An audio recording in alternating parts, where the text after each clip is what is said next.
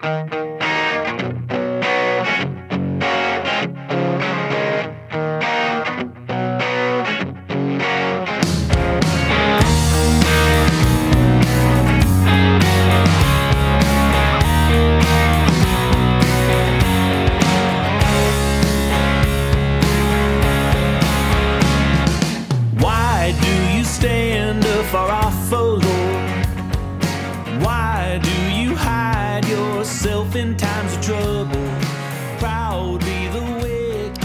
Hello, welcome to Warhorn Media's podcast of Out of Our Minds blog posts.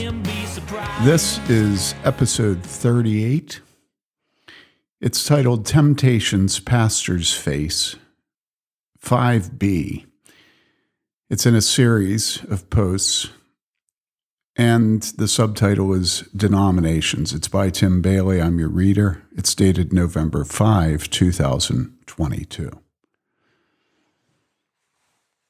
Back in 1983, I received the MDiv from Gordon Conwell Theological Seminary, where Billy Graham was the board member of note, and a couple of the most prominent evangelical feminist scholars were faculty members. Recently repenting of feminism, our Heavenly Father protected me from getting misled by these scholars. Meanwhile, Mary Lee was trying to get on board with my repentance. She didn't disagree, but it was hard work. As graduation approached, what denomination did I choose?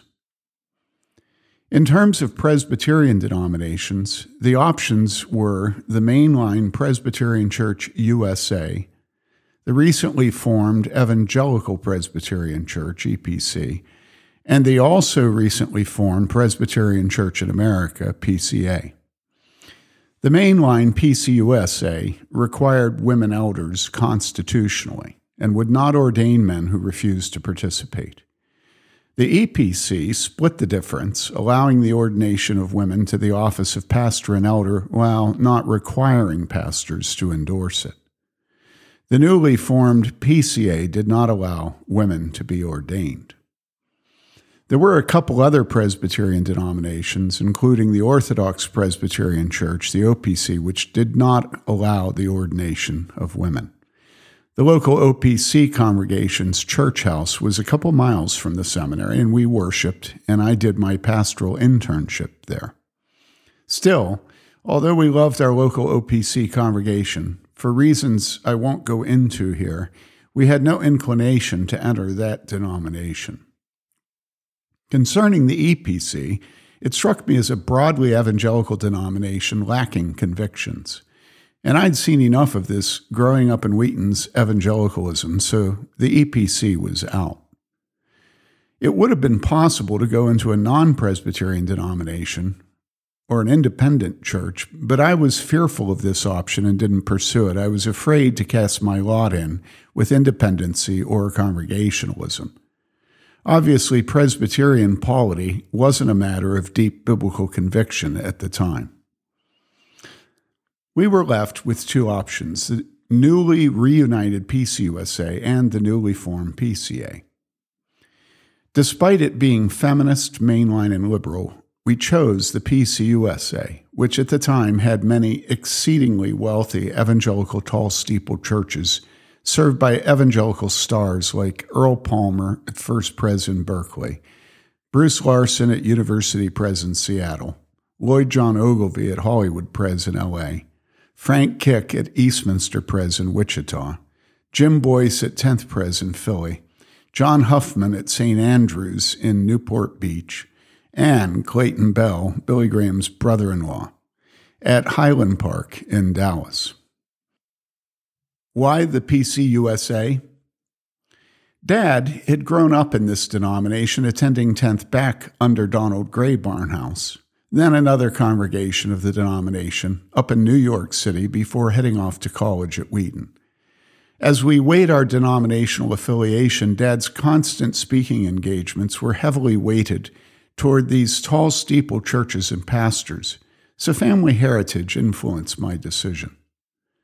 More significant, though, was First Pres in Boulder, where I had been an intern and gone under care of Boulder Presbytery prior to matriculating at Gordon Conwell.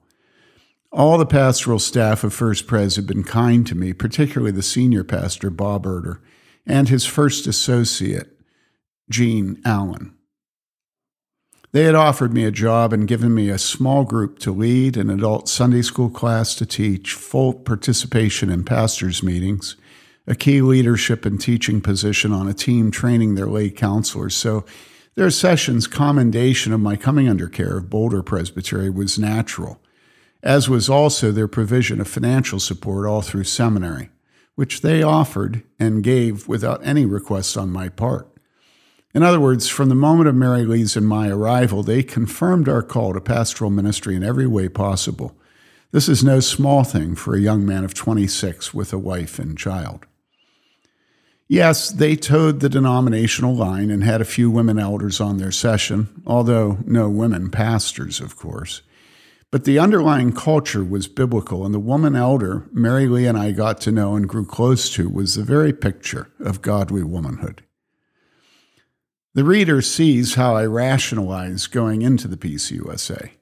It just seemed the natural thing to do, given the care we had received the previous four years from the pastors, elders, and congregation of Boulder's First Pres. So, my third year, I flew out there for an examination by the psychiatrist paid by the presbytery to evaluate all candidates for ordination. After all, it was all on their dime.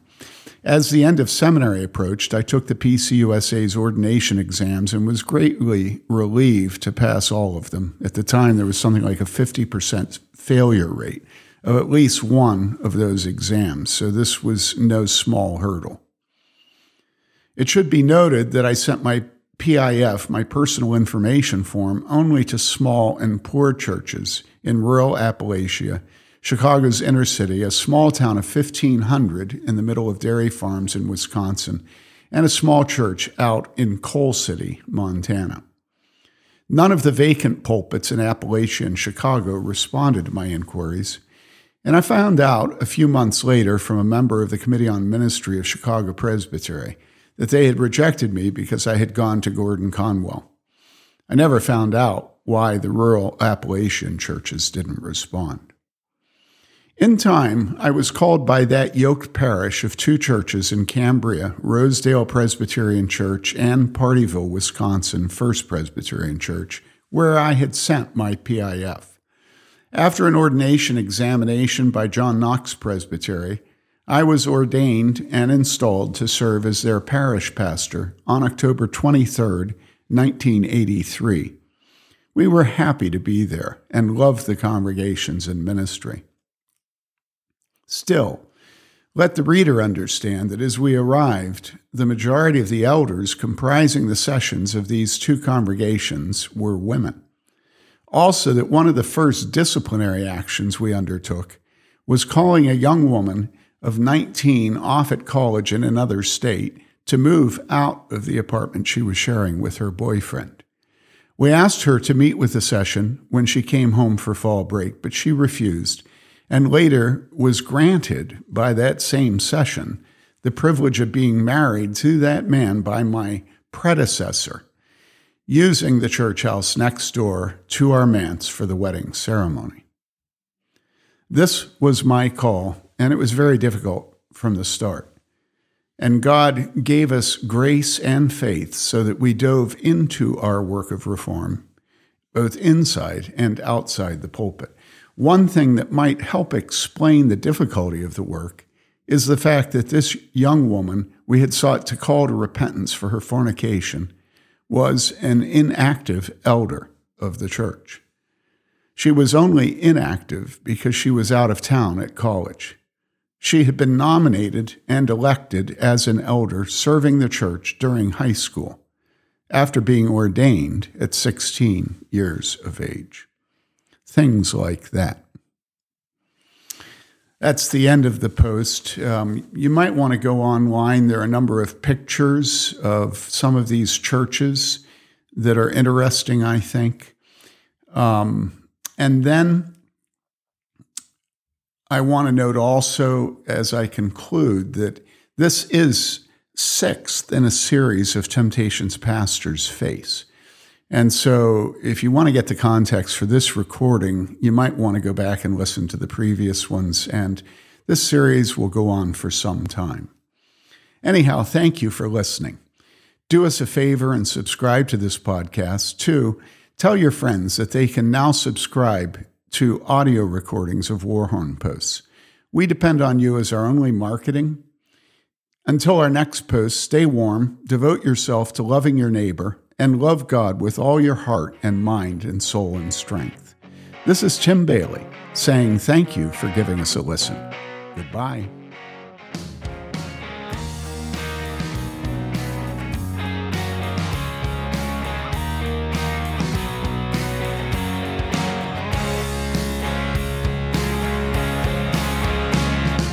Why do you stand afar off, O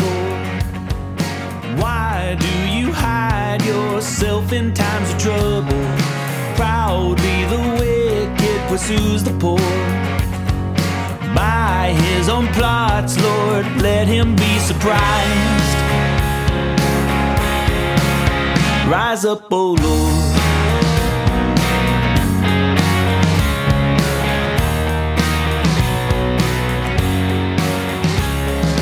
Hear how he boasts of his heart's desire.